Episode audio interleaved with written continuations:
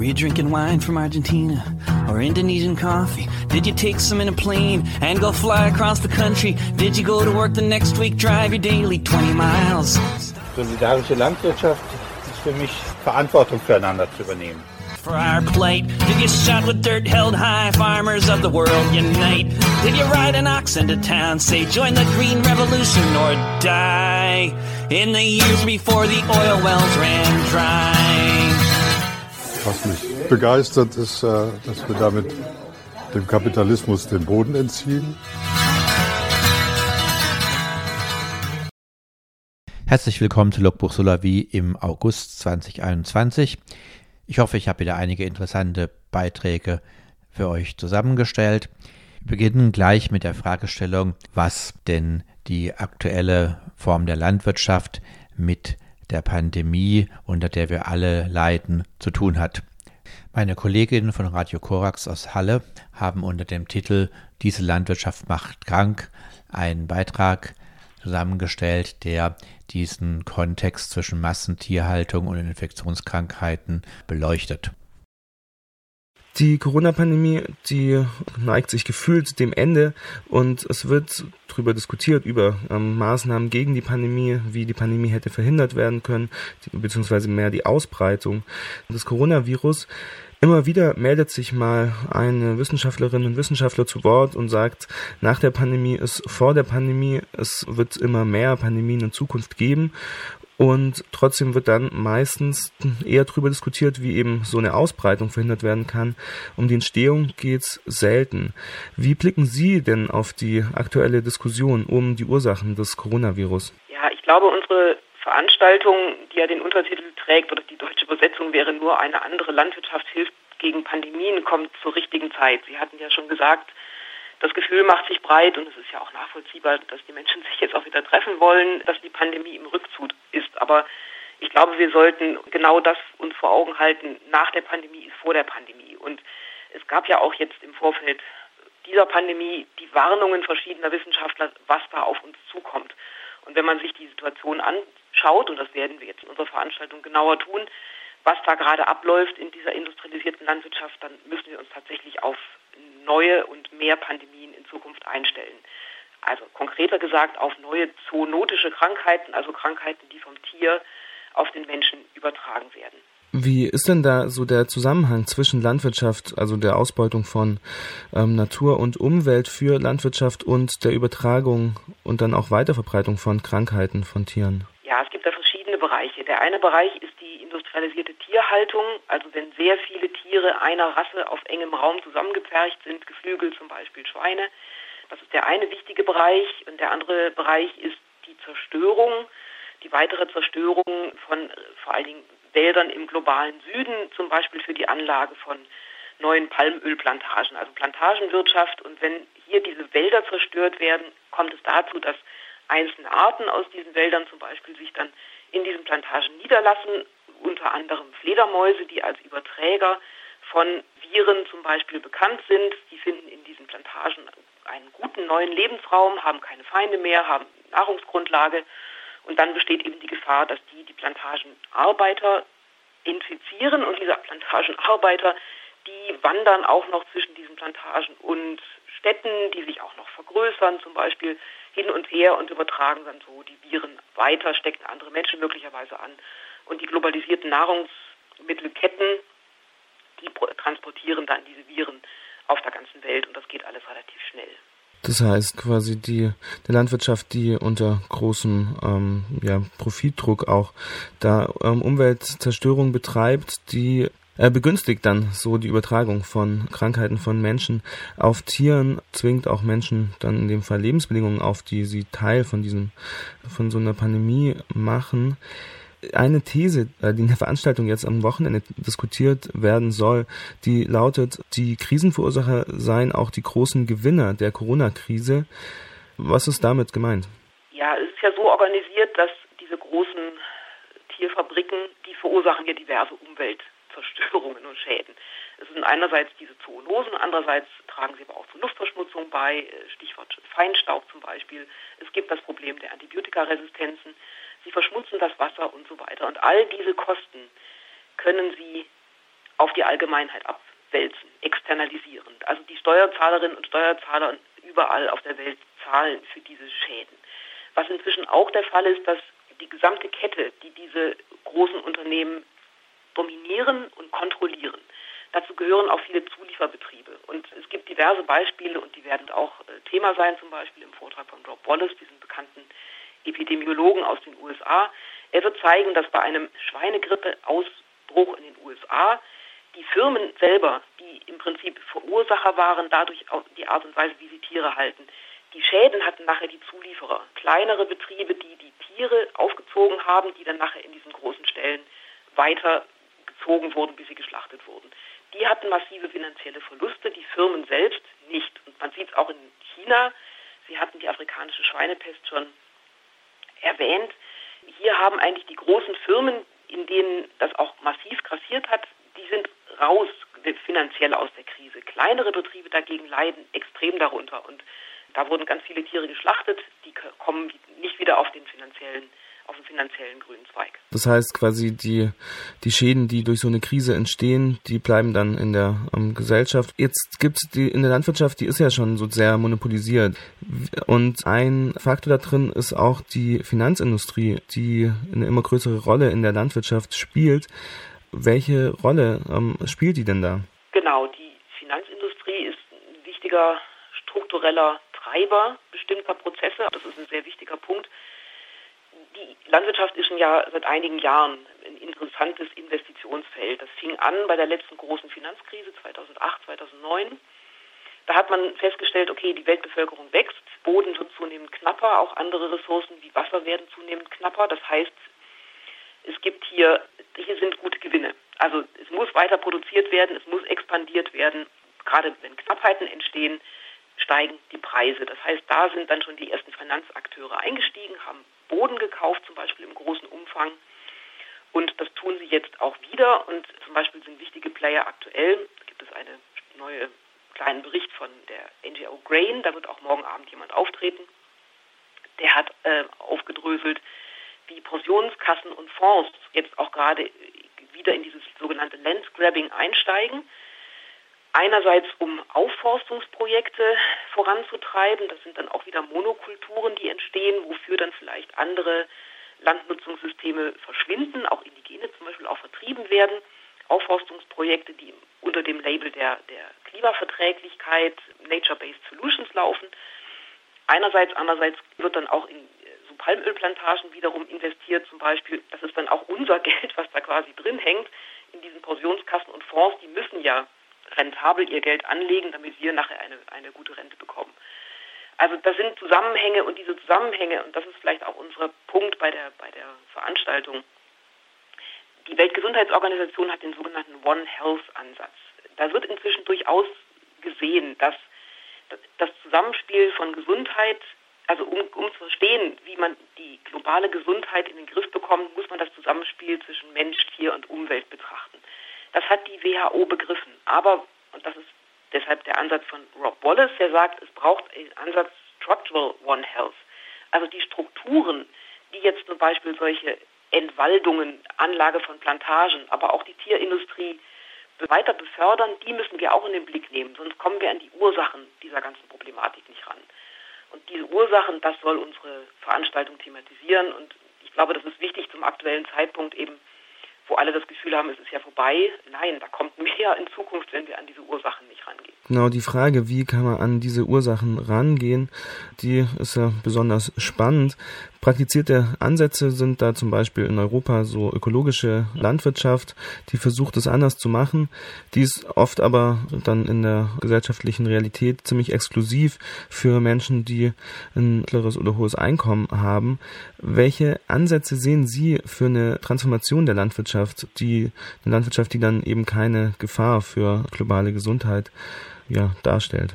Ja, es wird da sehr spannende Vorträge geben bei der Veranstaltung, wo es um Agrarökologie geht. Und zwar ist die spannend in dieser Hinsicht, dass sie tatsächlich die Vielfalt, die in diesem System ja eine Rolle spielt, und zwar auf ganz unterschiedlichen Ebenen. Es ist eine Strukturvielfalt, es ist eine Sorten, es ist eine Rassenvielfalt, die dann auch eine Boden, eine Vielfalt im Boden, an Bodenlebewesen zum Beispiel auslöst. diese Vielfalt kann in der Tat als so eine Art Brandschneise für diese Ausbreitung von Viren als, als solches funktionieren. Also eine Vielfalt an Produktionsweisen von Nahrungsmitteln und ähm, Haltung, Tierhaltung. Zum Beispiel einfach unterschiedliche Tierrassen zum Beispiel wieder. Also weil diese starke Vereinheitlichung in diesen industrialisierten Systemen ist in der Tat auch ein Problem. Damit züchten wir regelrecht gefährliche Keime, weil wenn die eine große Zahl von quasi genetisch identischen Tieren vor sich haben, dann können die sich ohne weitere Bremse in diesen Tierbeständen ausbreiten. Entsprechend große Zahl an Tieren stirbt dann ja auch bei so einem Krankheitsausbruch.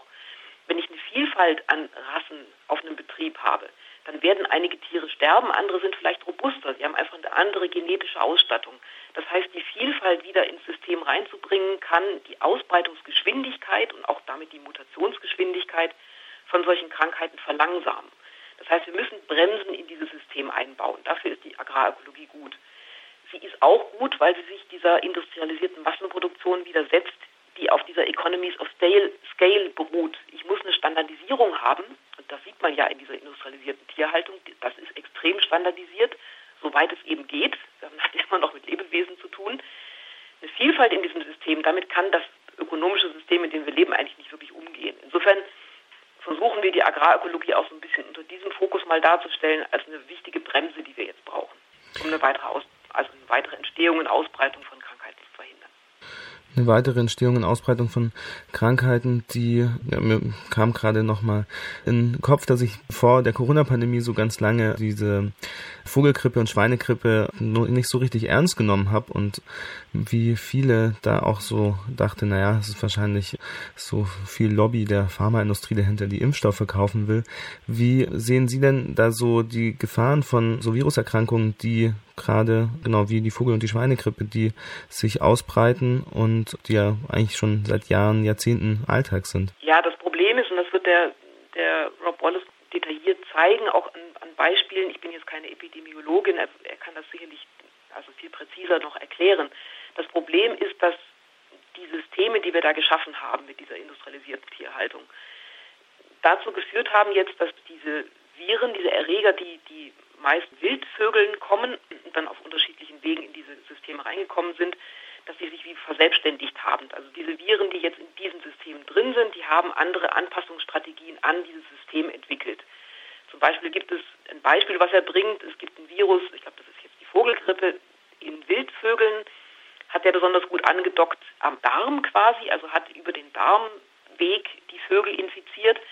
In diesen industrialisierten Tierhaltungssystemen, die, diese Geflügelhaltung, hat der Virus sich jetzt so entwickelt, dass er über den Rachen von Hühnern ansteckt. Also er hat einen anderen Übertragungsweg gefunden. Und je stärker diese Entwicklung dieser Viren ist und eben je mehr Futter man ihm gibt, und Futter heißt im Fall, in diesem Fall eben mehr Tiere, die dann auch infiziert werden können, desto schneller finden auch diese Mutationen statt. Das ist ja jetzt auch, was wir mit Corona erleben, das Beispiel Indien. Also je stärker dieser Virus, der uns immer eher noch beschäftigt, weiter grassiert und viele Menschen anstecken kann, desto häufiger kommt es zu diesen Mutationen. Und jetzt wieder zurück zu den Tieren, desto größer wird das Risiko, dass dann auch die Übertragung auf den Menschen vielleicht stattfindet. Also andere Wirte, Wirtsorganismen noch befallen werden können. Nochmal ein Argument, warum diese massenhafte Tierhaltung in der Tat ein sehr gravierendes Problem ist, was wir zurückbauen müssen unbedingt. Wir beschäftigen uns hier bei Logos Solavia insgesamt auch mit dem Klimawandel und den Faktoren, die auf den Klimawandel negativ einwirken. Hier ist vor allen Dingen der hohe Energieverbrauch unserer westlichen Gesellschaft ein entscheidender negativer Faktor. Und immer wieder stolpern wir über neue Zusammenhänge, Dinge, an die wir vorher nicht so gedacht haben.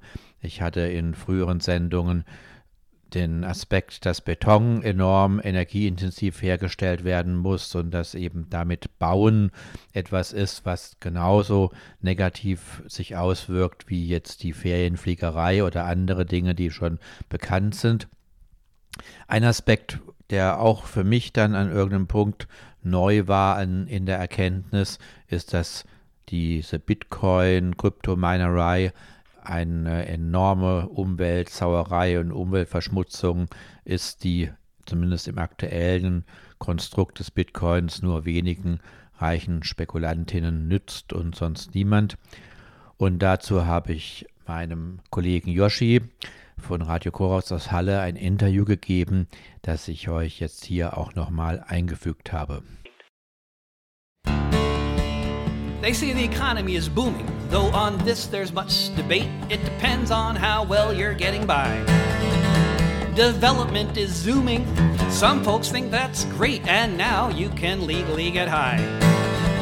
But even that can't mask the pain that so many of us feel when we're paying so much rent. To be homeless in the rain is so nasty and so real. Looks like the good times have come and went. Rent control.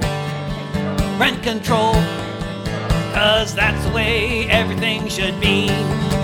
Rent control. Rent control. The choice of a democracy. In some places, they make laws that limit corporations, that keep greedy landlords in check.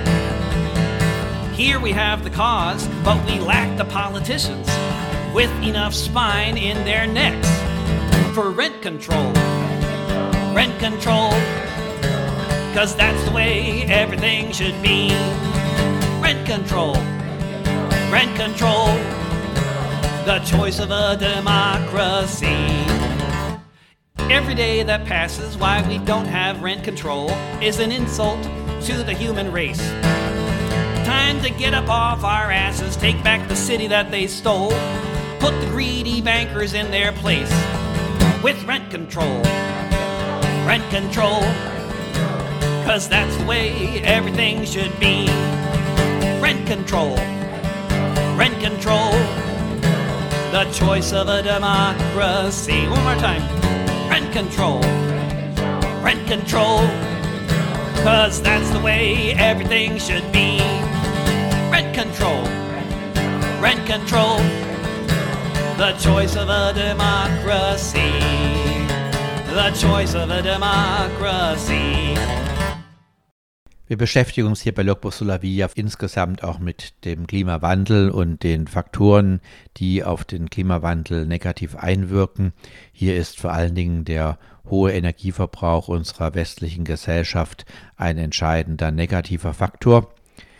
Und immer wieder stolpern wir über neue Zusammenhänge, Dinge, an die wir vorher nicht so gedacht haben. Ich hatte in früheren Sendungen den Aspekt, dass Beton enorm energieintensiv hergestellt werden muss und dass eben damit Bauen etwas ist, was genauso negativ sich auswirkt wie jetzt die Ferienfliegerei oder andere Dinge, die schon bekannt sind. Ein Aspekt, der auch für mich dann an irgendeinem Punkt neu war in der Erkenntnis, ist, dass diese Bitcoin-Kryptominerei eine enorme Umweltsauerei und Umweltverschmutzung ist, die zumindest im aktuellen Konstrukt des Bitcoins nur wenigen reichen Spekulantinnen nützt und sonst niemand.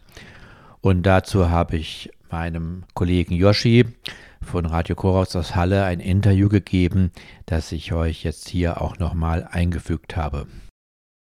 Letzte Woche hat die Europäische Zentralbank, so Ende Juli fast, verkündet, dass sie jetzt in so ein Pilotprojekt starten zum Überlegen, ob es einen digitalen Euro einführen wollen, der das Bargeld ergänzen soll und auch mit dem System von Blockchains arbeiten könnte. Das ist noch ein bisschen unklar, aber das ist so grob die Idee dahinter. Und Blockchains kennen wir ja auch schon lange von der Währung Bitcoin, die im Internet schon seit vielen Jahren inzwischen gehandelt wird. Was genau ist eigentlich ein Bitcoin überhaupt? Also ich habe mich mit Bitcoins auch schon relativ früh beschäftigt, weil ich fand natürlich diesen ganz ursprünglichen Ansatz, ein praktisch autonomes Instrument zu haben, das nicht von staatlicher Geldpolitik, nicht von staatlicher Regulation und Zugriff sozusagen abhängig ist, äh, dass da was gemacht wird und dass da jetzt irgendwie coole Leute. Das war ja ein bislang unbekannter Mensch, der sich unter Nakamoto halt im Netz sozusagen geoutet hat, aber der, Mensch heißt wahrscheinlich anders.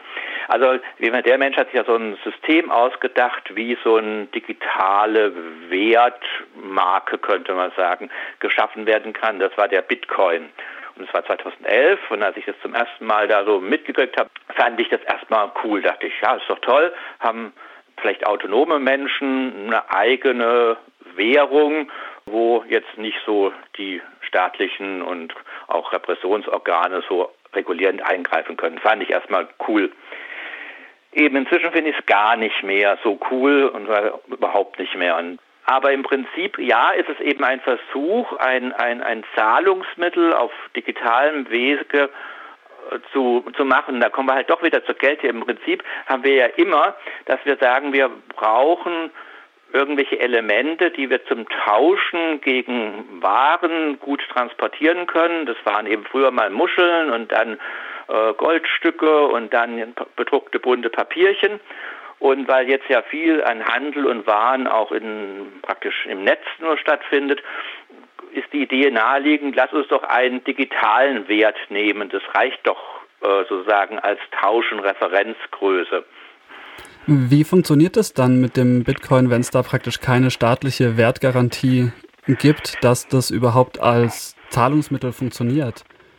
Ja, das ist im Prinzip äh, eben rein eine Konvention und eine Spekulation. Das ist eigentlich schon ein ganz wesentlicher Aspekt. Es gibt da diese Blockchain. Die Blockchain heißt deswegen Chain-Kette, weil da verschiedene Datenblöcke aneinandergereiht wird. Und so einen Datenblock können wir uns jetzt ganz normal wie immer im Computer als Zahlenkette vorstellen. Und ja, die hat im Prinzip ja erstmal per se keinen Wert. Da steht nichts Wichtiges drin, nicht die Kombination vom Tresor, vom Jeff Bezos oder sonst irgendwas, sondern es ist einfach eine Zahlenkette, Zeichenkette. Und die hat keinen Wert für sich sondern erst in dem Moment, wo sozusagen ein System sich darauf einigt, wir geben dieser Zeichenkette einen Wert, entsteht sozusagen der Wert.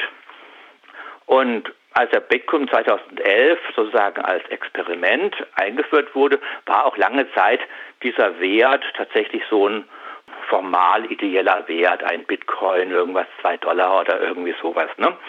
Das ist ja dann auch der Punkt, wo ich mich jetzt fragen muss, warum setze ich mich dann nicht einfach an meinen Rechner und erstelle ein paar Dateien mit den richtigen Zeichenfolgen drin und sage, das sind meine Bitcoins, die sind was wert. Da ist eben genau dieses Verfahren, dass der Mensch, der sich das ausgedacht hat, hat eben diese Blockchain-Technik, das muss man sich so vorstellen. Da wird eben diese Zeichenkette, wird immer ein Stück erweitert und die liegt auf allen die so ein Bitcoin-Account, so eine Wallet nennt sich das, also eine Börse haben, auf allen Rechnern liegt diese Kette gleich vor. Das ist also sozusagen die Sicherheit, die da eingebaut ist. Das kann überprüft werden, weil bei 10.000 anderen Rechnern eben auch dieselbe Kette vorliegt. Der Punkt ist aber das, was mit dem Wert, der Wert entsteht alleine durch die Spekulation damit und eben durch den Energieverbrauch.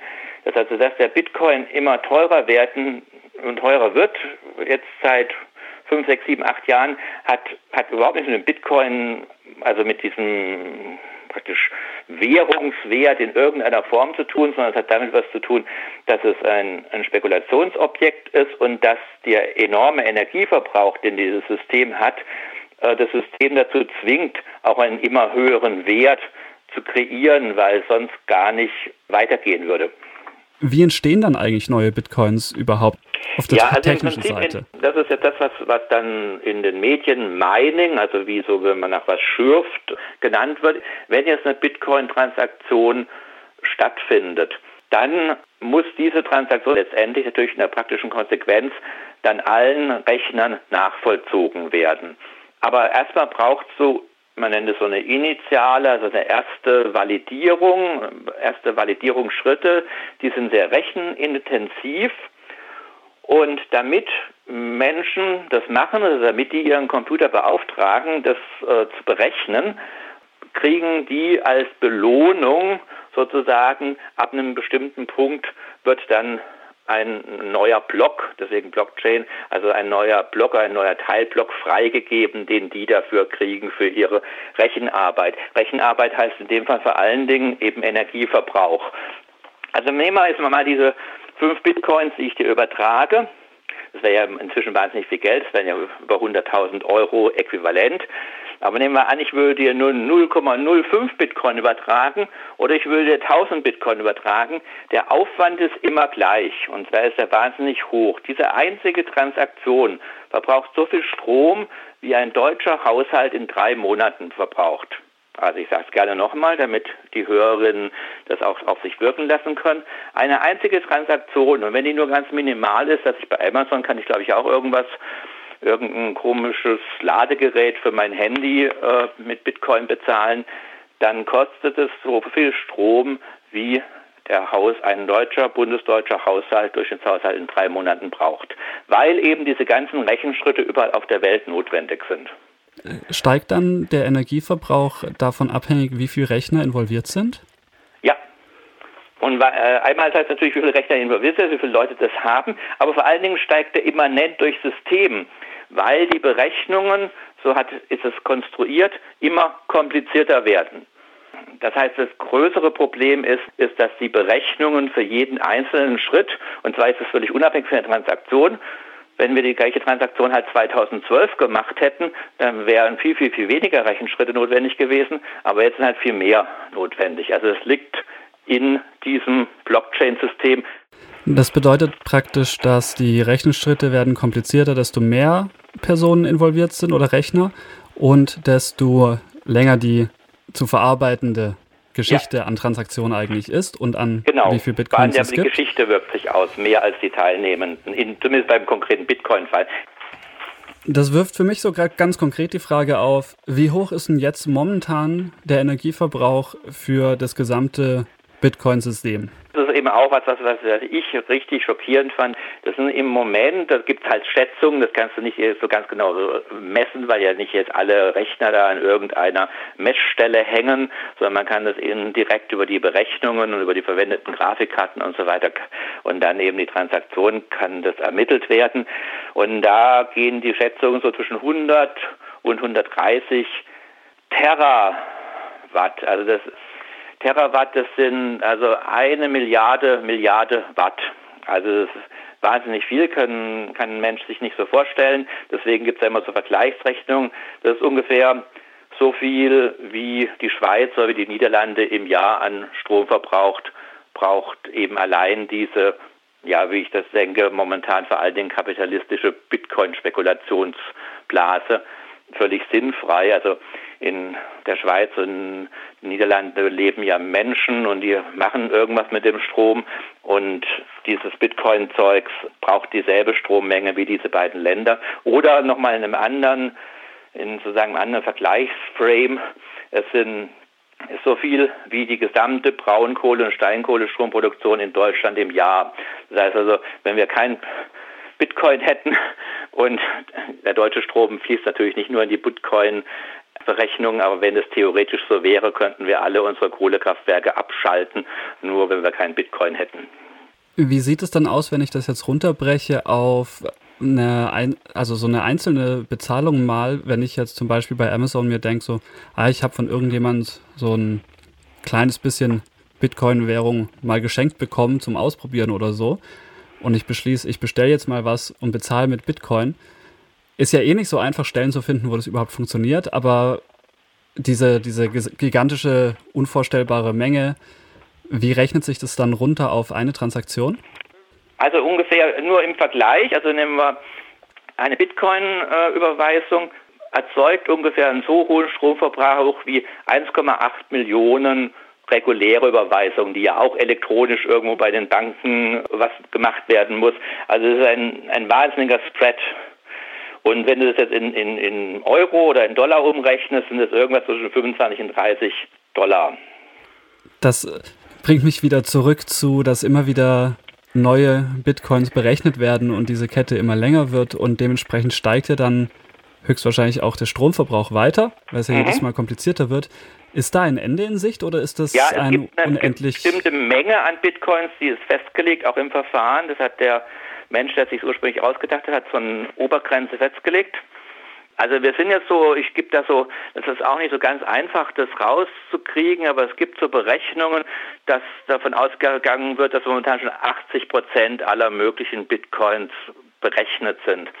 Das heißt, es ist nicht mehr so viel Zeit da. Und danach könnte man das gleiche Spiel auch wieder von vorne machen. Das passiert ja auch mit, mit Aktienkursen und anderen Dingen.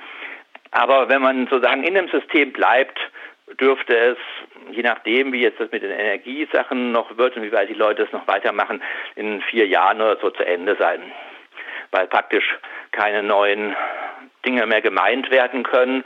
Und wenn es nicht mit neue Dinge gemeint werden können, dann wird, kann der Energieverbrauch nicht refinanziert in Anführungsstrichen werden und damit ist das System dann am Ende. Ich finde nach wie vor die Idee, von Tauschwerten unabhängig von einem staatlichen Zahlsystem durchaus attraktiv.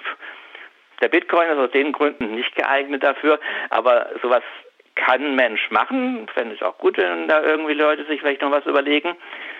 Und dann wäre eben da auch wichtig, eben genau diesen Spekulationsaspekt, weil das ist eben unsinnig. Wir brauchen keine Spekulationsobjekte als freie Menschen, sondern wir brauchen verlässliche, reliable Tauschwerte. Das äh, wäre der Punkt. Und das andere eben auch, also es ist viel aus meiner Sicht schlecht in dieser Bitcoin-Grundkonstruktion, also gerade was den Energieverbrauch betrifft. Für das Spekulative kann der Bitcoin nichts. Er ist halt zufälligerweise ein Objekt, das da ist. Das würde aber mit fast allem anderen auch gehen.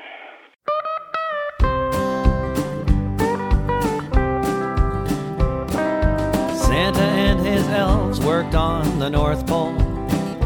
Making toys to take to kids around the earth.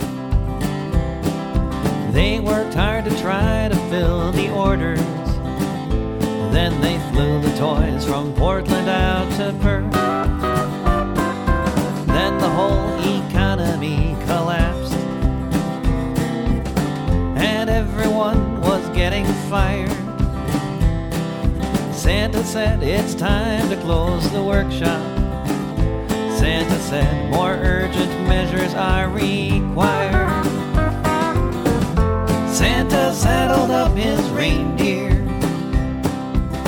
and with the skull and bones unfurled, Santa went and joined the pirates for the good of the children of the world.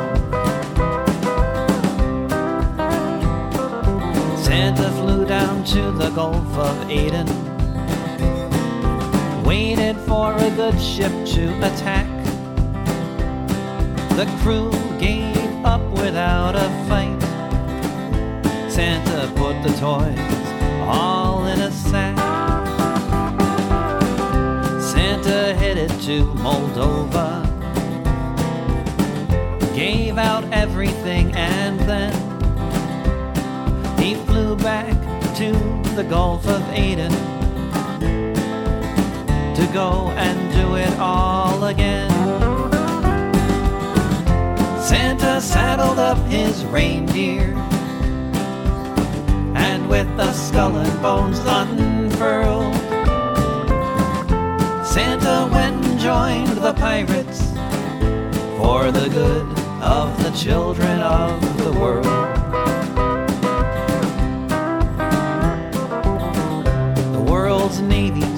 Tried to catch him, but Santa always got away. Like Robin Hood with superpowers, there upon his flying sleigh. Im September ist Bundestagswahl.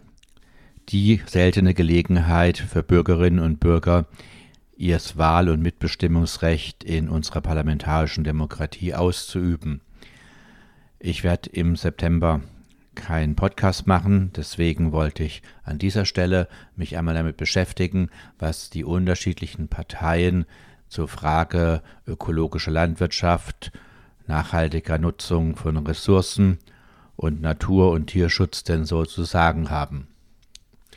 Schauen wir uns mal die großen Themen im Bereich Landwirtschaft an. Zunächst einmal ist die Landwirtschaft in nahezu allen Ländern subventioniert. Das heißt, die Nahrungsmittelproduktion muss durch zusätzliche Zahlungen überhaupt erst ermöglicht werden. Innerhalb der EU ist das der größte Topf des gesamten EU-Haushaltes und wird im Moment in Form von Direktzahlungen, die an die Fläche gebunden sind, realisiert.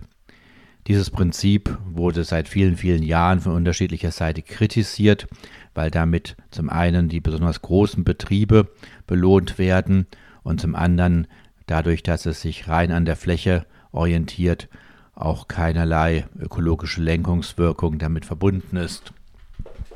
Schauen wir also mal, was zu diesen Subventionszahlungen von den einzelnen Parteien zu hören ist. Erstens die CDU und CSU. Die Union ist nach wie vor für eine Fortführung dieses seit vielen Jahrzehnten bestehenden und fast schon genauso lang kritisierten Prinzips.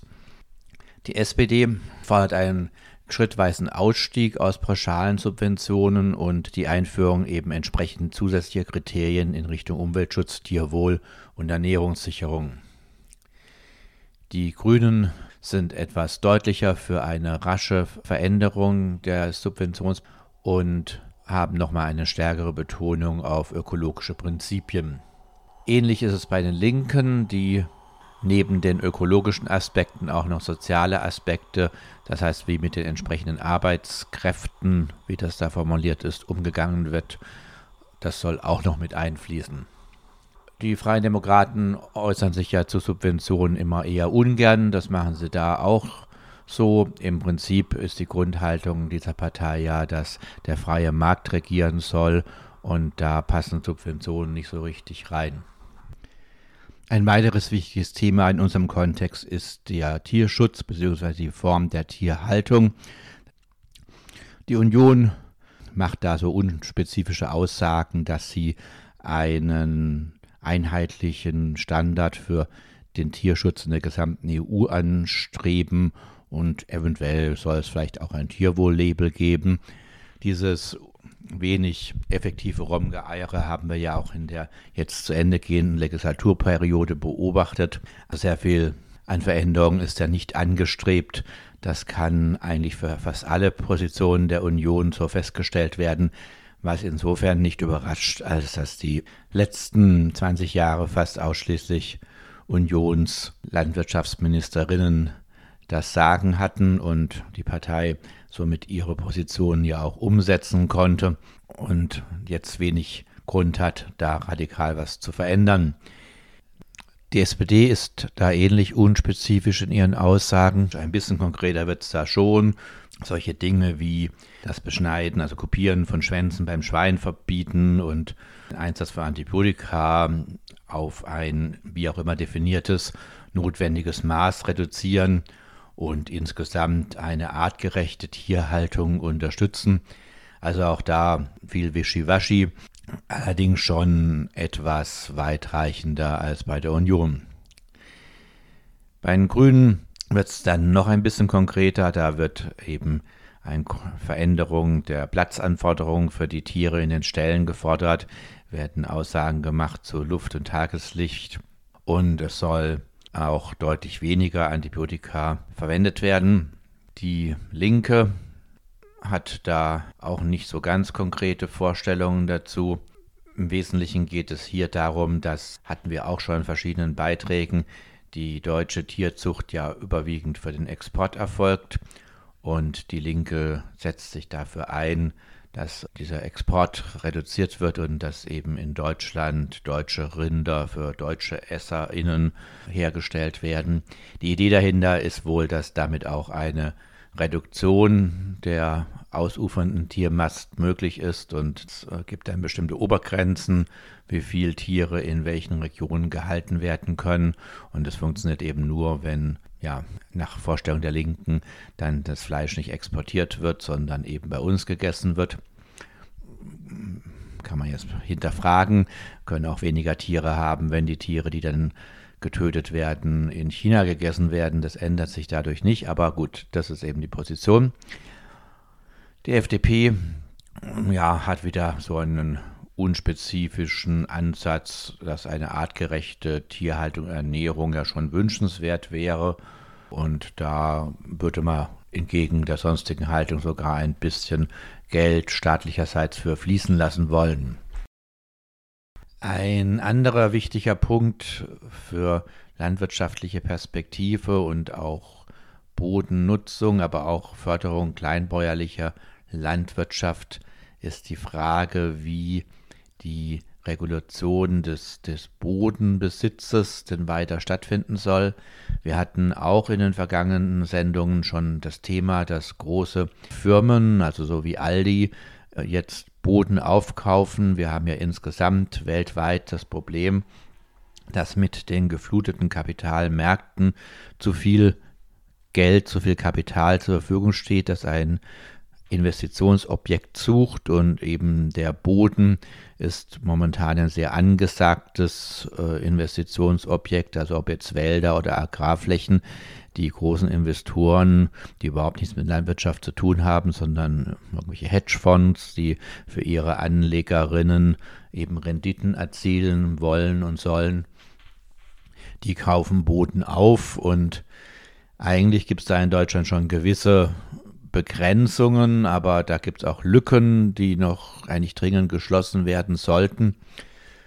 Da kann man jetzt mal zusammenfassend sagen, damit der Beitrag nicht so lang wird, da sind sich eigentlich grundsätzlich alle Parteien mit Ausnahme der FDP, also alle Parteien, die ich jetzt hier betrachte, einig. Ähm, die FDP ist da ja für den freien Markt und entsprechend sollen ja die Kapitalistinnen auch ihr Geld da einsetzen können, wo sie wollen. Und die anderen sehen das Problem und wollen da was dran machen, wobei man schon sagen muss, dass ähm, sowohl die Grünen als auch die SPD hier sich am deutlichsten positionieren, während es bei der Union in dieser üblichen, ja, wäre schon nützlich, wenn Formulierung bleibt.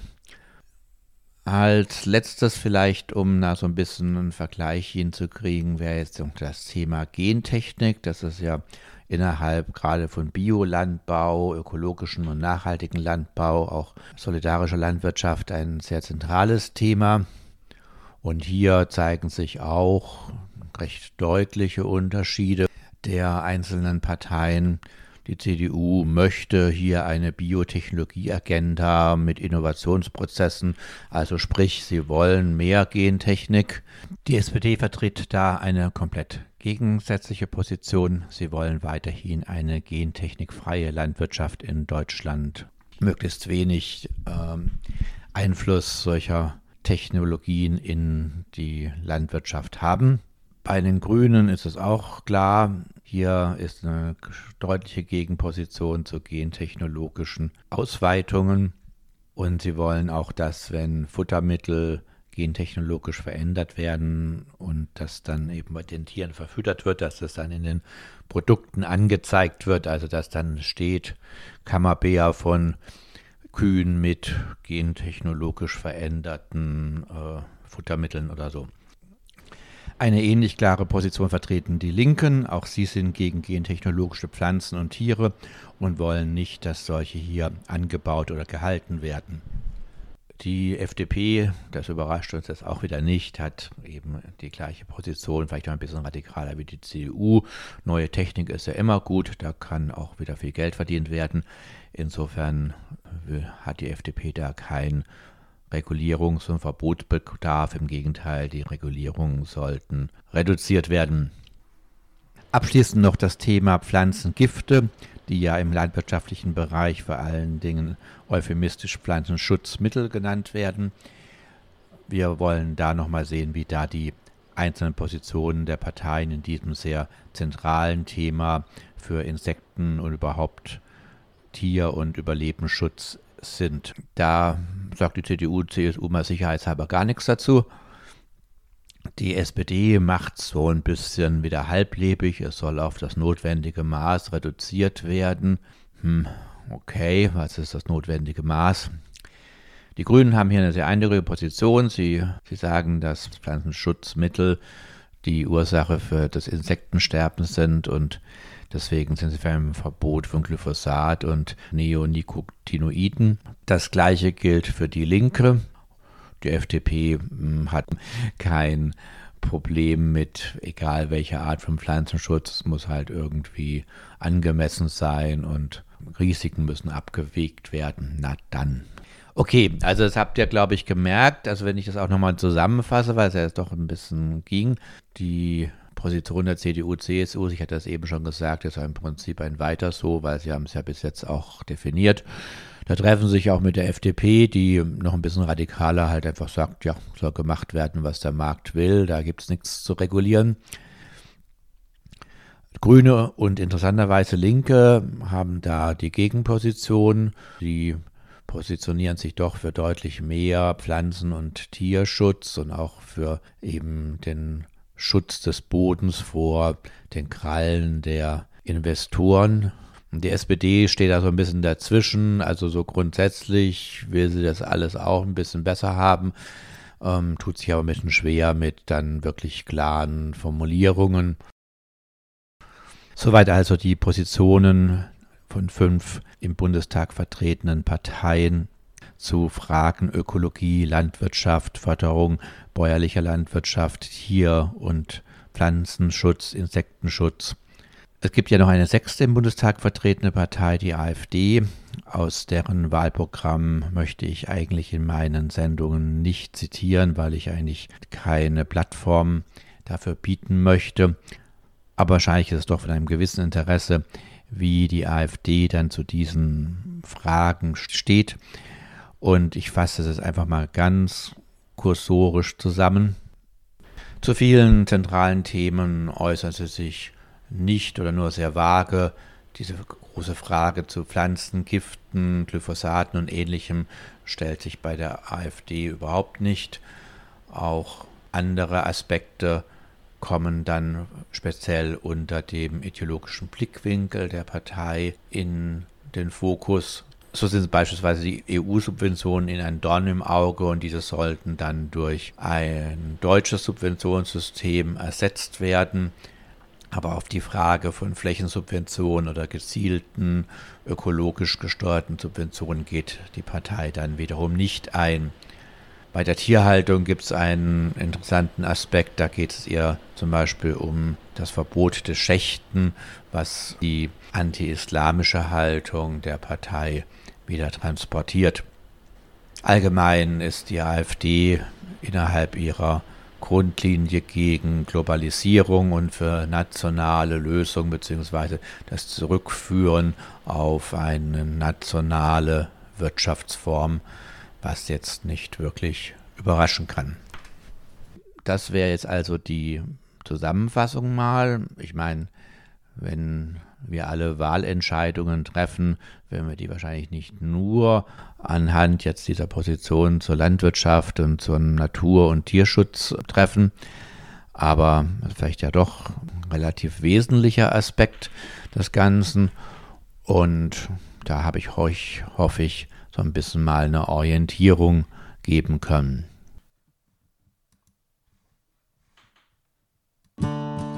Twenty-five years was what the judge said. Then he banged his gavel and shook his head. You've done wrong, you broke our trust. Now we caught you, and this is the bust. Now you'll spend these decades behind bars of steel. Thought you could play with us, but this is for real. You gave away secrets to the enemy. Now you'll live in prison in the land of the free. But here beneath this Cuban sun, I'd just like to thank you for all you've done. Today I'm torn apart. Anna Benemontes, you are a spy after my own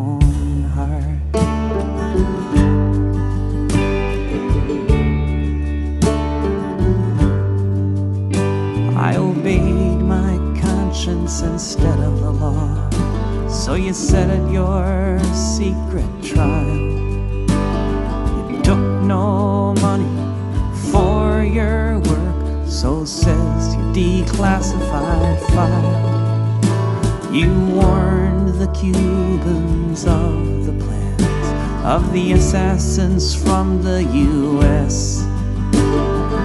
Just what other good deeds you did, they may never tell us. But here beneath this Cuban sun, I'd just like to thank you for all you've done. Today I'm torn apart.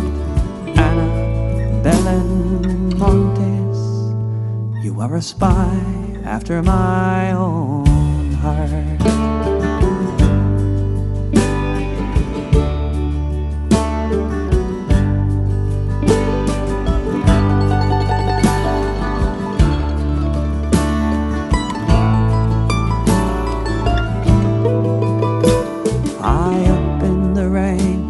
the DOD.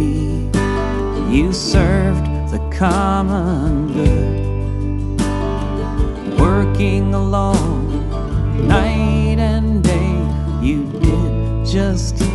you should. Of all the great people I have known, there are few that I'd call greater than one woman who obeyed a higher law. Zum Abschluss hören wir einen Beitrag von Radio Z aus Nürnberg.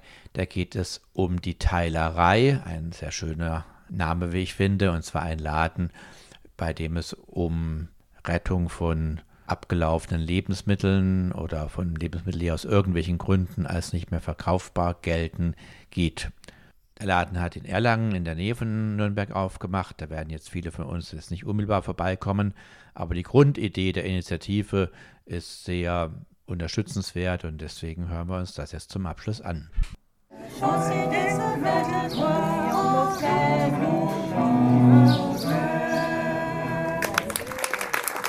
Ja, vielen Dank für die Musik, es war wunderschön. Und vielen Dank auch an euch alle, die gekommen sind zu dieser Eröffnung von der Teilerei. Die Teilerei, das ist ein neuer Ort in Erlangen zum Lebensmittelteilen, damit nicht so viel Essen im Müll landet, sondern abgeholt, verteilt und gegessen wird.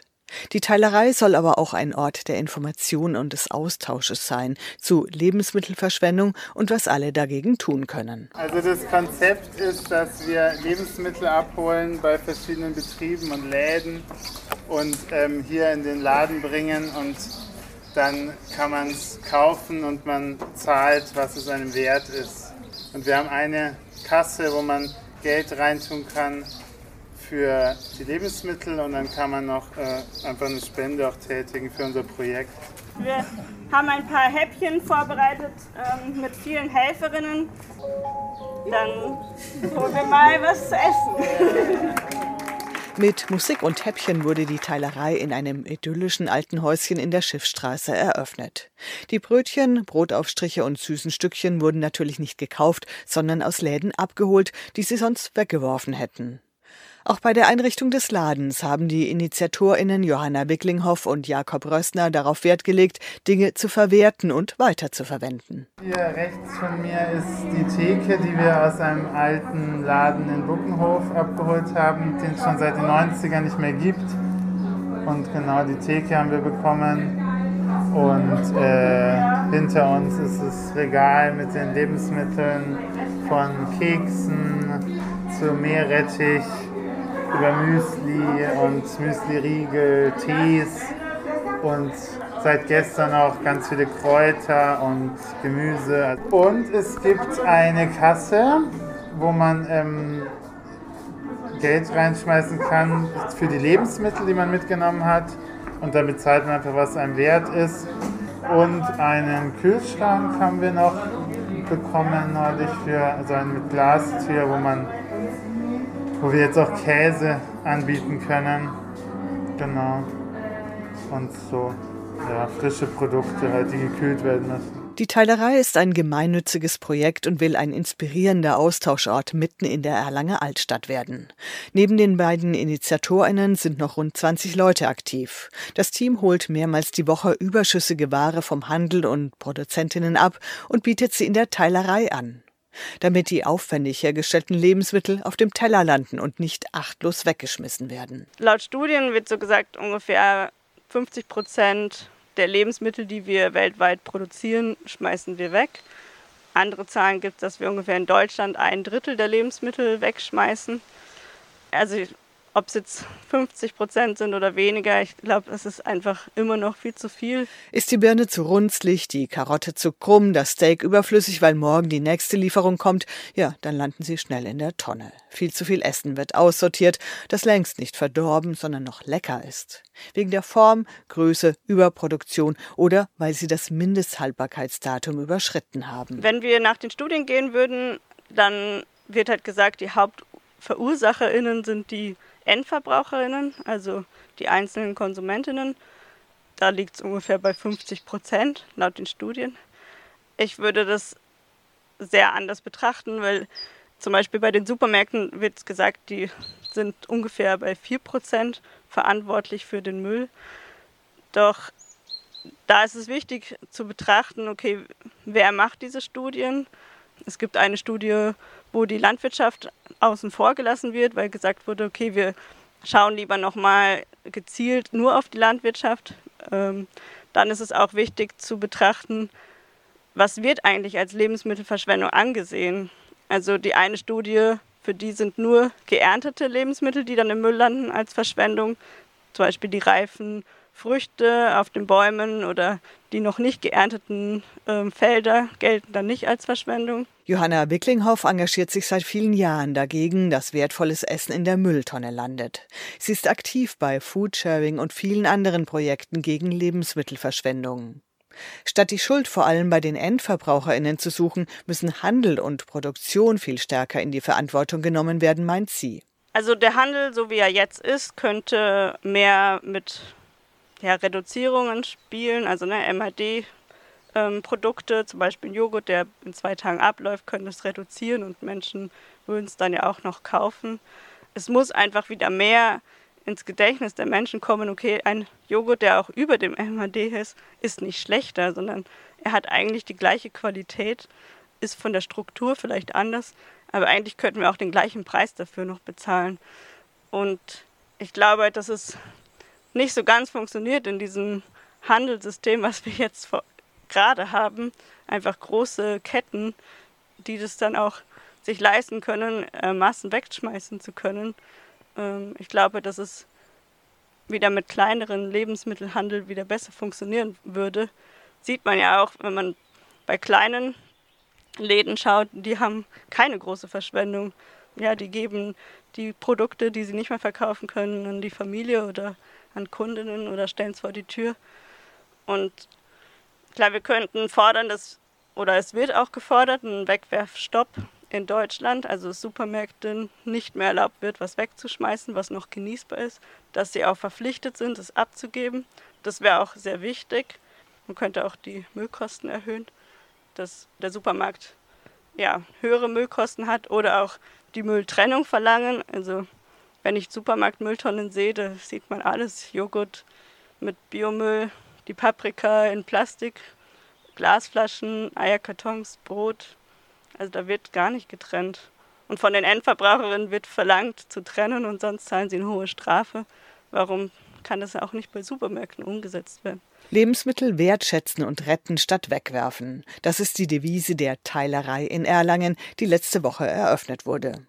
Die Teilerei will nicht nur Laden, sondern auch ein Ort des Lernens und der Inspiration sein. Mit Workshops, Ausstellungen und Veranstaltungen sollen gemeinsam Ideen für mehr Lebensmittelwertschätzung gesponnen und umgesetzt werden. Wir wollen nicht nur Lebensmittel weitergeben, also dass sie vor der Mülltonne gerettet werden. Das ist einerseits und andererseits soll es auch ein Ort sein, wo wir uns austauschen können.